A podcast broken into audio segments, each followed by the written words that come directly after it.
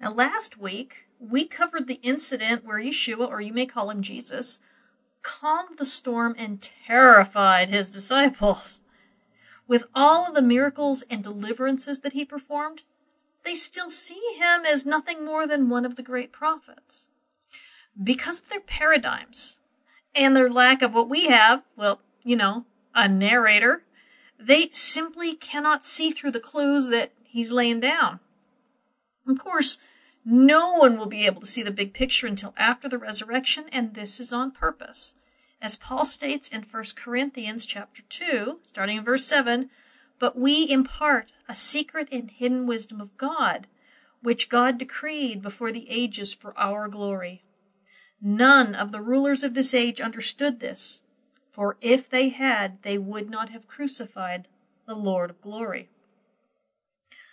Now, Yeshua's identity, known only to the demons he's confronted so far, had to remain secret, or they might never have crucified him.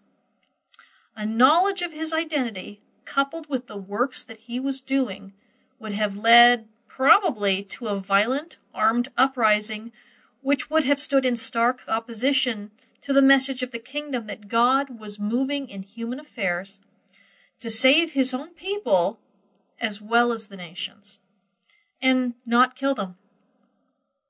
But had the people known, there would have been nothing stopping them. In the Beatitudes, we see the recurring theme of nonviolence. The kingdom of God conquers through, faithful witnesses and not by the sword. Now, after Constantine introduced Christianity to, how useful violence could be in spreading religion, we lost sight of Yeshua's message, and now we have become so adapted to and dependent on violence that we feel naked without it. And today's message is about that. Violence versus peace. Yeshua versus the demons, and not Yeshua versus the demon-possessed. At every turn, Mark introduces us to Yeshua's true enemies and shows us a new way of fighting the powers that be. Now, remember that the most common miracle recorded in Mark is exorcisms. Mark is showing that the true enemies of humanity are not flesh and blood. We lose sight of that all too often. Hi, I am Tyler Don Rosenquist, and welcome to Character in Context, where I teach the historical and ancient sociological context of Scripture with an eye to developing the character of the Messiah. If you prefer written material, I have 5 years' worth of blog at theancientbridge.com, as well as my 6 books available on Amazon, including a 4-volume curriculum series dedicated to teaching scriptural context in a way that even kids can understand it, called Context for Kids. And I have 2 video channels on YouTube with free Bible teachings for both adults and kids. You can find the link for those on my website. Past broadcasts of this program can be found at characterincontext.podbean.com, and transcripts can be had for most broadcasts at theancientbridge.com. Those are put up on Friday. Every Friday, unless I'm sick, which happened once. And even then I put it up on Saturday, so, I get to it. They're not as edited as they could be, because 5,000 words is a lot to edit, but, I do what I can. Now, all scripture this week, as in most weeks, comes from the ESV, the English Standard Version. That is what my interlinear is, and it just makes it so much easier. And but you can follow along with whatever Bible you want. A list of my resources can be found attached to the transcript for part 2 of this series at theancientbridge.com. All right, so this week we're starting out with Mark chapter 5. This is the 23rd one in the series, and we only just started chapter 5, but there's so much, and I don't like to rush through it because these are the words of our Savior. This is the messages that the Savior gave us, and each one deserves to be, covered seriously and not just, let's get through the next one. I don't like that. Anyway, so this week, I have a very dramatic title for this one. It's Cosmic Encounters Part 2, The Legion in the Graveyard. Sounds like a Vincent Price movie or a Christopher Lee movie or something like that. Anyway, Chapter 5, starting in verse 1, they came to the other side of the sea. Remember, last week they were on the sea, and Yeshua stopped the winds and the waves. Well, I'm going to read the verse first. Okay. So they came to the other side of the sea, to the country of the Gerasenes. Now last week, we left Yeshua and his disciples in the boat at sea, where he had just calmed the storm with a word. He didn't call upon a higher authority. He just demanded that the sea be muzzled, that's the word in the Greek, it's be muzzled, and all was calm. Not exactly friendly, not like, oh, you stop it, come on, calm down, see? No, be muzzled. Now, a Greek might have immediately credited him with being a god, or at least, like a demigod. But not the Jews. God is spirit. Everyone knows it. Sure, there are some strange and difficult things to explain in the Hebrew scriptures where it looks like where different folks met with a man they would later claim was Yahweh. But, this was different. They knew this guy. Now, at its widest, the Sea of Galilee was about 7 miles crossed. And El Kursi, which many scholars believe is the location for this week's event, is at the far eastern side of the widest point. A mile south from this is a little town where there are steep cliffs, and 2 miles away there are ancient cave tombs dating from this time period. Now, they started in the northwest in Capernaum, and it would have been a pretty good trip depending on how much luck they had, with the winds, going in the right direction, hopefully. Now, one way or the other, from start to finish, it was at least 2 hours. They left at night, so it's likely still nighttime when they arrive. And, that would make the most sense. But there's no city name, just the country of the Gerasenes. Which does mean that this is no longer Jewish territory.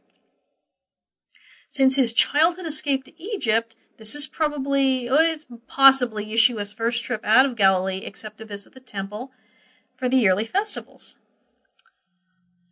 Now, again, like the last story, this is remarkably more detailed than the accounts usually penned in Mark, so it's likely that he's recording another eyewitness testimony and not passing along something he's heard orally, from other believers. Remember that Mark was almost certainly the earliest gospel written within a few decades of Yeshua's death. Maybe even within 2. The others were considerably later. In fact, the other gospels depend very much on Mark's material, but they all come at it from different angles. With Mark, of course, the focus is on Yeshua fulfilling the role of Yahweh as the warrior come to save / shepherd his own people. Whereas, Matthew, it's Yeshua the teacher. Okay, in each one. John, it's Yeshua the word of God, with all the high Christology, the divine aspects. Okay, verse 2. And when Jesus had stepped out of the boat, immediately there met him out of the tombs a man with an unclean spirit. Now, what a difference between this and the first synagogue encounter in Mark 1, right? The demon in that unfortunate fellow in the synagogue waited until Yeshua laid down his message / challenge before confronting him. Then the gig was up, and the demon knew it, and he was immediately trying naming magic on him by trying to use the power of Yeshua's, properly pronounced name against him. All right? Unfortunately, that doesn't work with Yeshua. I mean, unfortunately for the demon, right? It only works against other demons, I guess, because evidently they believed it from somewhere and mythology got it from somewhere. It doesn't work on God or on Yeshua.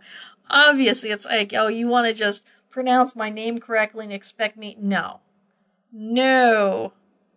I don't go there. I don't play that.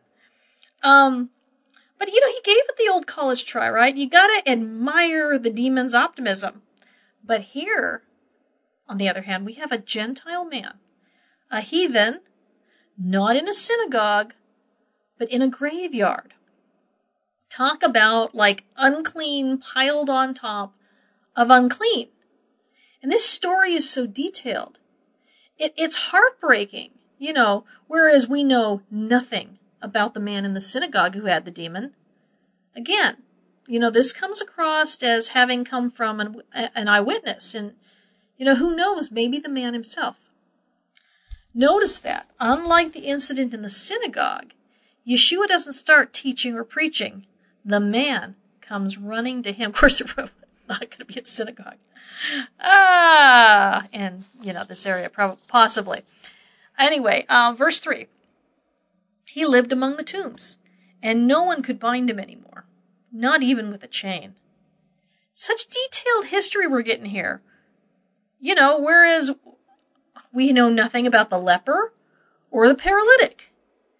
In the verses to come, we're going to find out more about how the demons affect him. This is something we never received in any of the other previous cases of healing or deliverance. In this case, we're going to see how antisocial this makes the man, cutting him off from community. This is a form of living death. In the ancient world, where people simply did not exist on their own. You were son of, brother of, daughter of, wife of, etc. Of such and such a person, people or clans, okay? You were defined by your associations. We have no clue about any of this for this poor man because the demons have deprived him of it all. He's all but dead, not physically, but as a human being and what makes us human. Verse 4, for he had often been bound with shackles and chains, but he wrenched his chains apart and he broke the shackles in pieces. No one had the strength to subdue him. So in the Gentile world, they were very careful with how they responded to possessed individuals. The person was believed to be, quote unquote, touched by the gods, and therefore they weren't simply, going to shoot him with a bow and arrow to take him out. They didn't dare. The gods had their hand on him, either to punish him, or he had the essence of a god inside him and therefore was untouchable. Now, they did their best to keep him away from their settlement because he was dangerous, but they wouldn't dream of reaching out to harm him, which was lucky for him. Let's see, verse 5. Night and day, among the tombs and on the mountains, he was always crying out and cutting himself with stones. And geez, we're like quick to ignore the human element here, eh? This is just beyond the pale, horrible.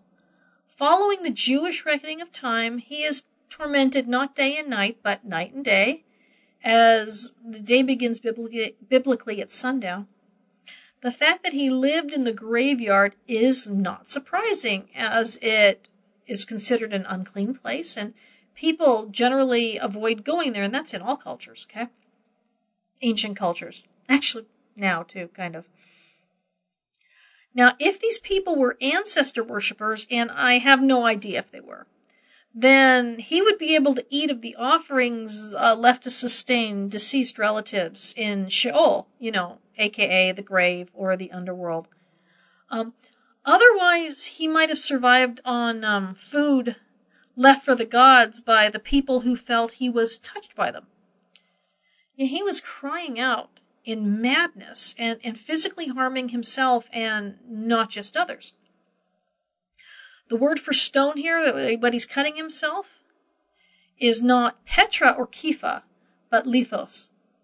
We get the word lithography from this word, so if it sounds familiar, that's why. Now, rabbinic sources tell us that the classic signs of demon possession and madness are, one, running around at night, which was believed to be unsafe due to evil spirits being on the prowl, which obviously for this guy it's not really an issue. Two, staying overnight in the areas where dead were buried. Three, tearing clothes when they're not grieving. And four, being destructive of property. And this guy obviously meets all of those requirements. Now, verse 6.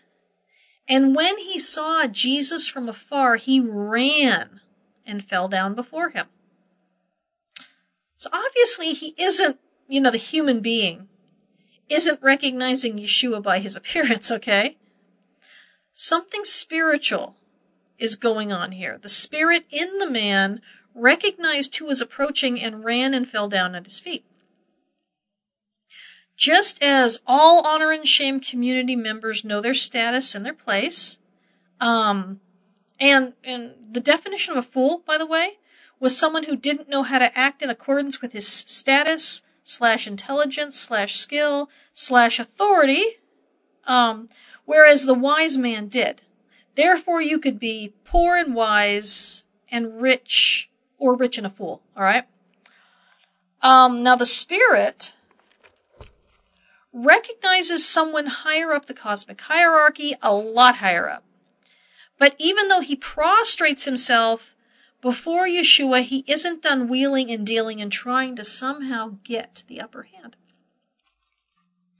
Verse 7, and crying out with a loud voice, he said, "What have you to do with me, Jesus, Son of the Most High God? I adjure you by God, do not torment me." Oh, and he's stubborn. In the next verse, we will see that he says this in response to a command to vacate the premises. He names Yeshua, and then he speaks an incantation. Did you catch that? That was an incantation. Much like the ones the rabbis or modern exorcists would speak. I adjure you by God, do not torment me. Little stinkers trying to finagle some naming magic against Yeshua. Pretty bold, all right? Or maybe just pretty darn desperate and willing to try anything. I mean, how could things possibly get any worse for this demon right now, right? And he calls Yeshua something we have not heard yet in this gospel. I'm sure you've heard this before. Son of the Most High God. Now, this is not a messianic title, like Messiah or Son of Man, but a divine one. And the real kicker can't be ignored here, that Yeshua has just been denounced by his own family in Capernaum at the end of chapter 3. The demon recognizes exactly who Yeshua is, but his own family, including his mother Miriam and James, Yaakov and Jude, who were all heavy hitters in the early church, they don't recognize him for who he is either. The irony is just unreal. Speaking of irony, here we have this long list of offenses against the demon who is talking to Yeshua. The torture it's been putting this man through for, who knows how long. And he's begging not to be tormented. Tell ya, some folks can dish it out, but they cannot take it. Verse 8. For he, Yeshua, was saying to him, the demon, "Come out of the man, you unclean spirit." Actually, that sounded really half-hearted. Let's say, "Come out of the man, you unclean spirit." Yeah, that sounded, more like I meant it, right? Now, that's pretty cheeky to ask for mercy. Yeah, really. Okay, verse 9. And Jesus asked him, "What is your name?" He replied, "My name is Legion, for we are many." Now, this is interesting, and you may ask, well, Tyler, is Yeshua really the son of... If Yeshua is really the son of God, then why is he asking this demon's name? That's a good question, and I'm so glad you asked. Personally, I think it was to prove a point to his disciples and to us. The demon named Yeshua and abjured him by God's name, I assume, although the text only says Theos. That's how things were done. But Yeshua gets the name of the demon or / group of demons, and then, you know what? Doesn't use that name. The name given is Legion, which is a Latin loanword, but found in Roman, Greek, and Aramaic texts. Whether this is the demon's real name or just an evasive answer, we can't know for sure. But I have my own reasons for believing it is the real deal, They're not real important right now, and there's nothing I can do to prove it to you anyway, so it's not worth spending time on. Now, let's assume for the sake of the argument that it's the demons or the group of demons' real name. But here's what's cool in mythologies, okay? The gods would do literally anything to keep anyone from learning their true name. Read the myth of Isis and Ra, sometime for a typical pagan look at the beliefs about naming magic. But all Yeshua had to do was ask the question, and the demon spits out his answer. He probably wasn't happy about it, but he had no choice. He has to comply. Now that Yeshua has the name, the demon is left bereft of all hope. Poor, poor demon. Let's all take a moment to pity it. But wait, there's hope yet. The demon scores upon a clever idea. Verse 10. And he, the demon, begged Yeshua earnestly not to send them out of the country. I'm replacing the pronouns here because, we're separating the verses, so I'm going to be replacing pronouns. Now, there's too many hymns in this section. In the ancient world, there was this concept of regional gods, and we see it popping up occasionally in the Bible. All right. It's the reason that the Israelites were never particularly monotheistic until after the exile. They were instead henotheistic. We know that they worshipped Asherah, the mother goddess of the Canaanites, as the consort of Yahweh. Ugh. We know this both from the Bible and from pottery shards picturing them together with the caption, Yod-Heh, Vav-Heh, and his Asherah in Paleo-Hebrew. Ow. Although Asherah looks like a giraffe playing a harp to me, in that pottery shard, I'm going to have a link to that in the transcript. All right. Now, henotheism is when you believe in many gods, but you only have one at the very top of the food chain and the others are subservient. I did a teaching on this, I think it was part 2 or 3 in Isaiah and the Messiah, so you might want to check that out if you want to have more than just this bare bones little summary here. Now, polytheism is where you believe in many gods who do not demand exclusive worship. Monolatry is what they have in Mormonism, where you believe in a great many gods, but you're only allowed to worship your own god. They believe that the gods were once people, just like us, but they're only allowed to worship the one that they were born of. But, like I said, Israel was henotheistic until after the exile.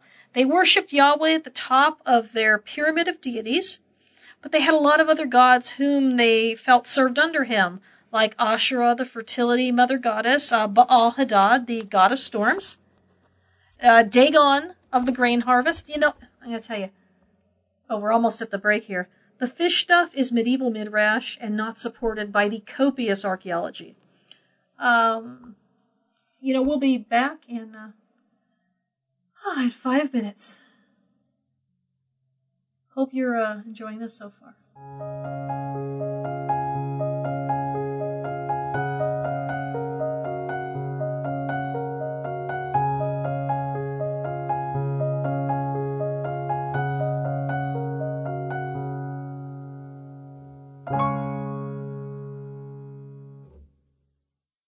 Welcome back to the second half of Character in Context.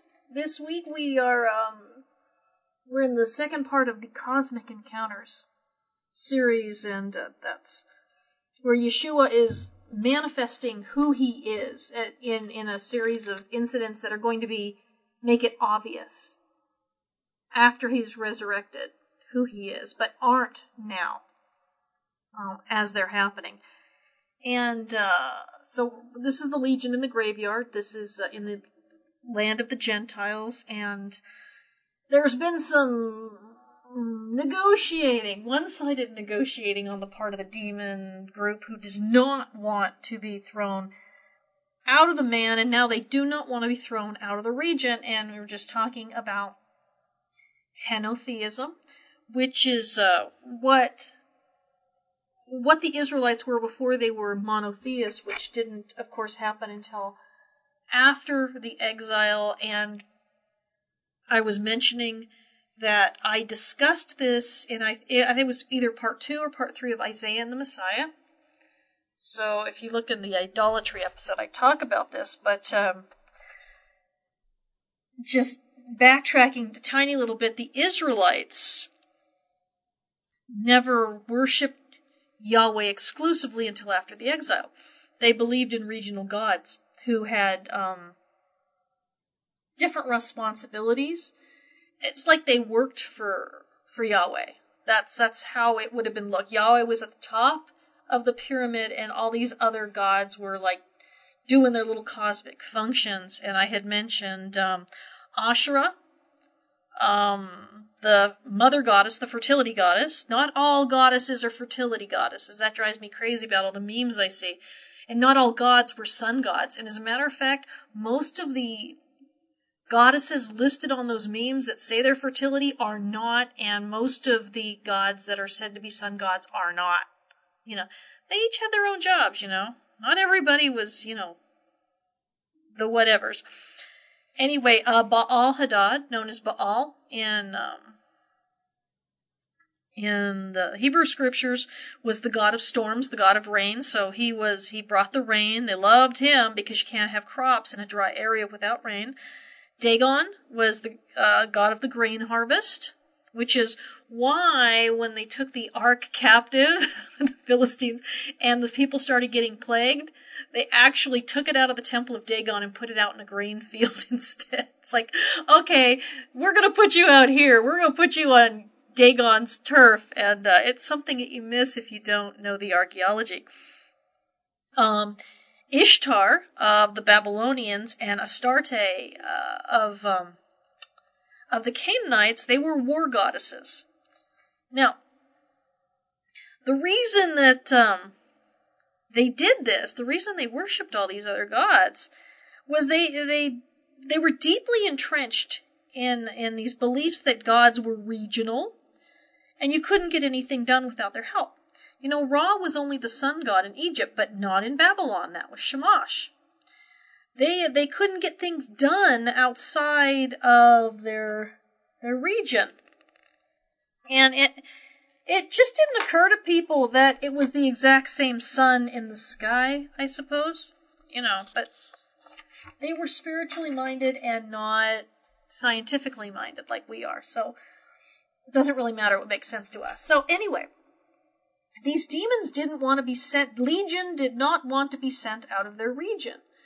Perhaps there is, you know, there is something to the idea of regional authority. Maybe if they left that region, they wouldn't be as powerful in possessing humans, or maybe they just believed that to be the case because that's what humans believed. I don't know. But we do know that they were desperate to stay put for some reason that is unspecified. So, again, these tormentors are begging for mercy. I mean, dang. But Yeshua cannot just leave them with the ability to come back into this man or to go into somebody else. Verse 11. Now, a great herd of pigs was feeding on the hillside. If you needed any more proof that this was a Gentile community, then look no further. Pigs are unclean. Well, once they're dead, they're unclean. They're actually not unclean when they're alive. Did you know that? Unclean animals are only unclean for eating. or their carcasses are unclean. But when they're alive, they're just fine. But they're unclean for food and do not fall under the category of food, you know, in the Bible. Jews would not be raising them. Although they are clean while alive and useful, they are unclean once dead and unclean for eating. They were used extensively for pagan sacrifices, as we see in Maccabees, when Antiochus Epiphanes had a pig sacrificed on the altar in Jerusalem, shaming Yahweh, or trying to, and dedicating his temple to his own false god. Now, many Jews died rather than prove their loyalty to Seleucid Greeks by eating pigs sacrificed to idols. Now, among the gods who were said to love pig were Zeus, Athena, Dionysus, Nemesis, and Mars. Pig was just synonymous with paganism in the ancient world. I don't know how they figured out that these gods loved pig. I think it was the priests, because, you know, they would take that food in and they would get to eat the leftovers. No, I kid you not. So I'm thinking like they were going like, you know what? Zeus wants ribs today with some barbecue sauce. Hey, I can admit that I used to enjoy that stuff. It's tasty, okay? Let's not pretend that it's... I don't know if I could... It would be hard for me to eat it now. I could eat it to save somebody else's life, certainly. I could even eat it to save my own life if I was, like, starving to death. That was the only thing to eat, but... It is not my first choice, and, you know, Pekuah Nefesh, the Jewish, you know, it is permissible to break many of the laws in order to legitimately save life if there's no other alternative. But you don't just do it. Anyway, so verse 12, and they, the Nemans, begged him, Yeshua, saying, send us to the pigs, let us enter them. Ugh. I have to tell you that this would have read like a punchline to a joke among the early Jewish Christian listeners. Demons residing in pigs that will be sacrificed to demons. How utterly appropriate. They would have been cracking up. Verse 13, so Yeshua gave them permission, and the unclean spirits came out of and entered into the pigs, and the herd, numbering about 2,000, rushed down the steep bank into the sea and drowned in the sea. So, here's where the story gets tragic again, and not from like a PETA, you know, kind of, but 2,000 pigs, when subjected to the torment that just one man was enduring, they killed themselves. Sidebar here.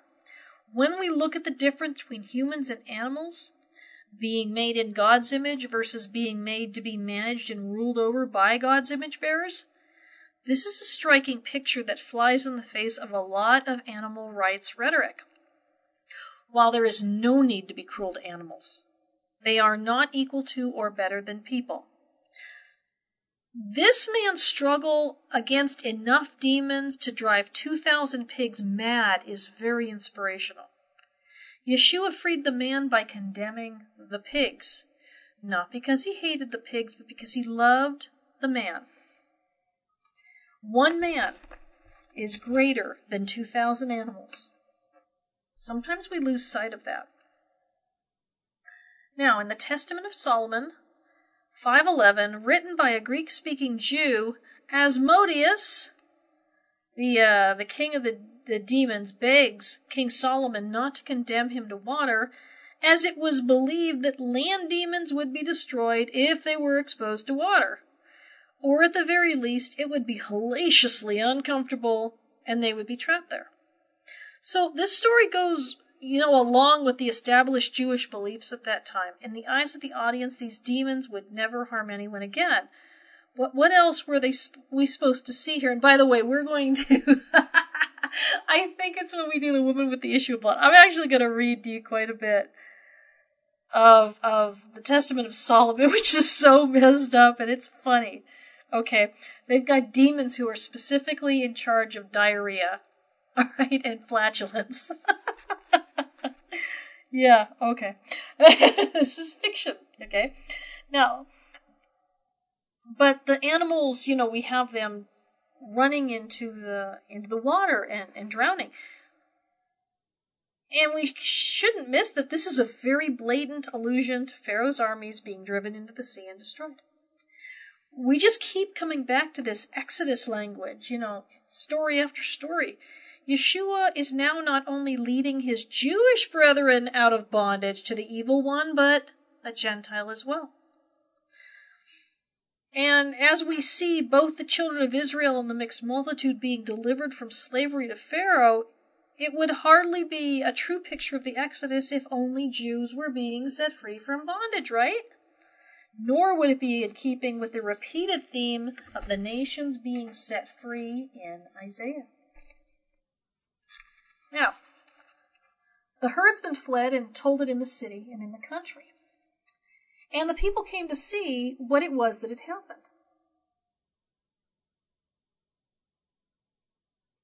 Now,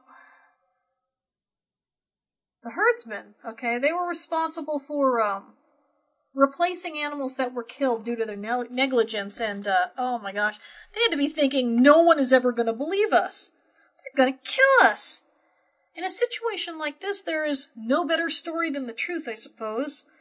I can't hardly say it was a raiding party, because the townspeople would have gone looking for them, and plus there were, like, undoubtedly tracks leading off the cliff. This was like the worst day ever. They told everyone in the city and in the surrounding country. They seriously needed everyone to know it wasn't their fault or they were ruined.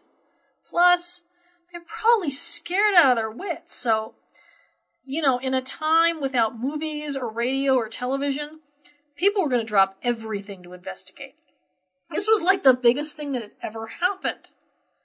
Verse 15, and they came to Jesus and saw the demon-possessed man, the one who had had the legion, sitting there clothed and in his right mind, and they were afraid.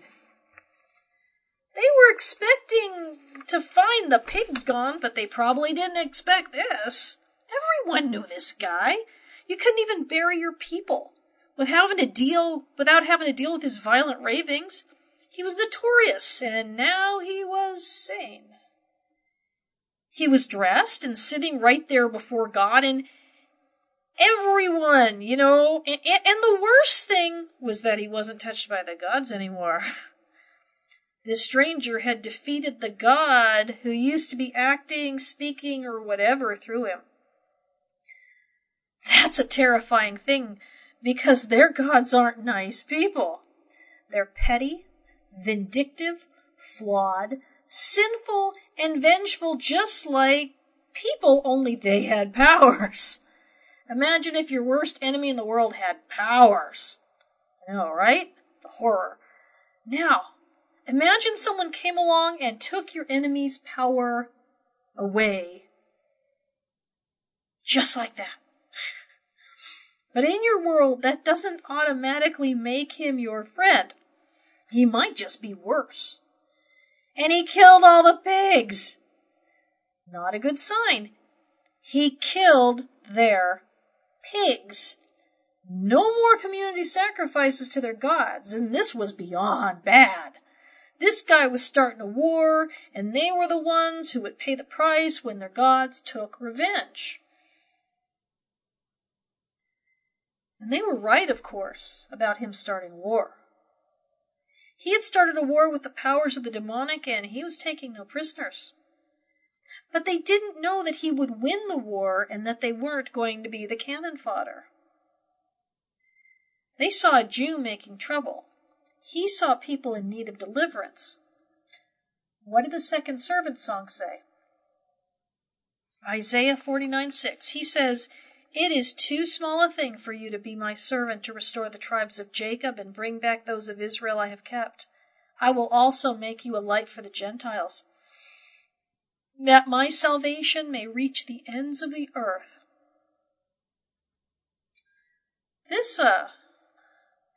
This isn't something that he only told his disciples to do and never modeled himself. He went to another unclean person, remember the leper, And this will also be the theme of the next 2 weeks as well. And he made them whole. He restored them to community. Didn't just heal, but restored. And this guy is the most amazing example yet, because he wasn't Jewish and living in the land. He was a Gentile living among the tombs. Dead bodies. Mega unclean. Jews call it grandfather of impurities in the Talmud. You know, in fact, you could literally not have found a more unclean person on the face of the earth. Yeshua went to the person who needed him the most and was farthest from him in order to show God's mercy and love. Wow. And those who had seen it, verse 16, and those who had seen it described to them what had happened to the demon-possessed man and to the pigs. So, we have eyewitnesses who stuck around. They gave a full accounting, starting with the deliverance of the demoniac. Why do I always say it wrong the first time? I've looked it up so many times, demoniac. And then about the pigs. Notice the order here because it's the right order. What happened to the pigs is nothing compared to what Yeshua did to and for this man. There are many things we don't know about him. Was he married at one point? Was he a father? The only son of a widowed woman? Restoring this man was about more than restoring one person. This potentially restored a family and saved them from disaster. This was a real guy who was not born in that cemetery. He had a past and people connected to him. Or perhaps he was all alone in the world, apart from the community who had had to restrain and push him outside of the towns. You know, you can just imagine the songs of thanksgiving and praise. He's restored to us. What wonderful works of God. Freedom has come to this man and to all of us. Let's go get all of our sick and he can heal them. Let's get crazy Uncle Bob and get him delivered too. Let's have a party. Oh, wait. We can't have a party. Our pigs are all dead. Okay, that was actually a joke. As they probably went right to fear and irritation, but hopefully there were a few people rejoicing. If he had loved ones, there were people rejoicing. Verse 17. And they began to beg Jesus to depart from the region. This isn't the surprising part to me, because their pigs are dead after all. And that was no small financial loss. It was devastating. The part that's shocking to me is that they didn't run to get their sick. Okay? But maybe they didn't know he knew that he could do that too. We don't know whether or not Yeshua healed the man's cuts and scars because the text doesn't say. There are obviously a number of reasons for their reaction. I've touched on some of them already, but let's review. Their demoniac was touched by the gods. This is number one. Their demoniac was touched by the gods, and this guy threatened and treated their gods like a rag doll and is therefore dangerous. Thus, they did not order him but begged him to go. 2. He killed all their pigs within probably an hour of arriving, so just what would happen if he stuck around for a few days. 3. The gods who were expecting those pigs as sacrifices still needed to be appeased and fed.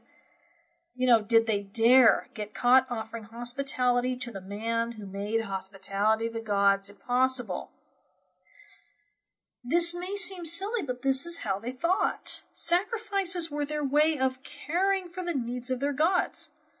Their gods had to eat or they would weaken and die, and if a god weakens and dies, then the thing he or she is supposed to do won't get done. That means famine, no children, curses galore. Ancient gods weren't all that competent.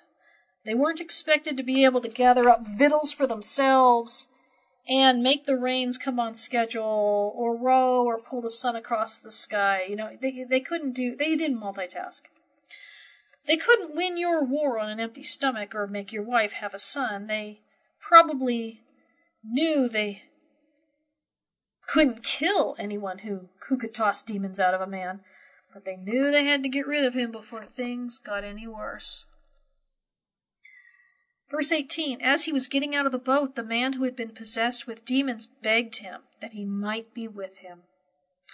This is so beautiful. The Greek word parakaleo is used both for the people begging him to leave and the formerly possessed man begging to go with him.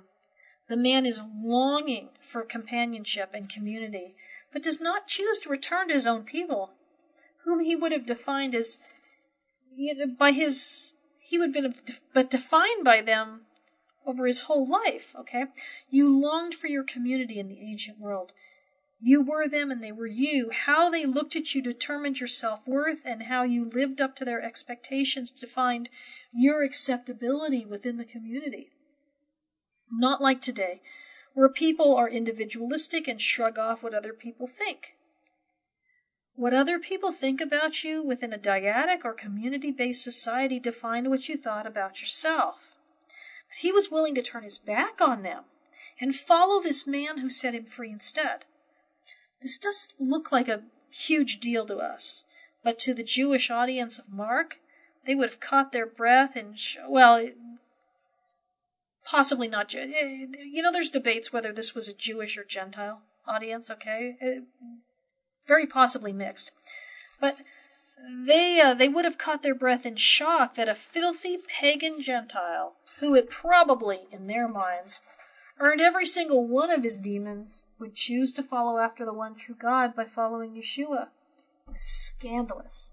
It was awe-inspiring. It was a paradigm buster for sure. Like I said, no family mentioned, but he must have friends. Likely they might have been feeding him all this time. They knew his condition intimately, who he was before, and what he became under demonic torment, and now that he was free, they could know him again. But Yeshua didn't want them all thinking that the demons had just abandoned him on their own, or there was some magical incantations involved. Yeshua loved that man's friends enough to want them to have the witness of the true story. And that true story is about what? Yeshua says it's about God's mercy, not about God's wrath. Not about God's wrath on him, not about on God's wrath on the demons while the man was just a pawn. But instead, a witness that mercy was the whole point of the deliverance. This wasn't a battle of the gods. This was a battle for a man's life, and that was the story that needed telling. Now, notice what Yeshua does not say. Unlike his cleansing of the leper, he doesn't warn the man to be silent.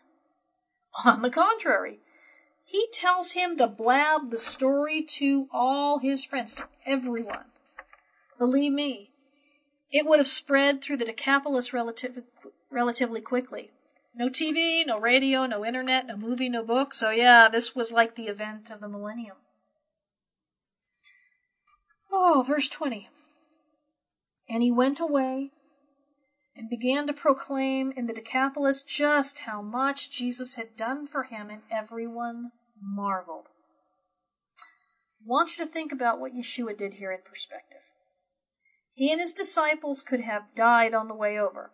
The disciples had rowed in order to travel miles by boat, and much of it in a storm. They arrive, and almost immediately they have to turn back. All this effort to save one pagan from unimaginable torment really puts our pathetic efforts to serve our fellow man into context, eh?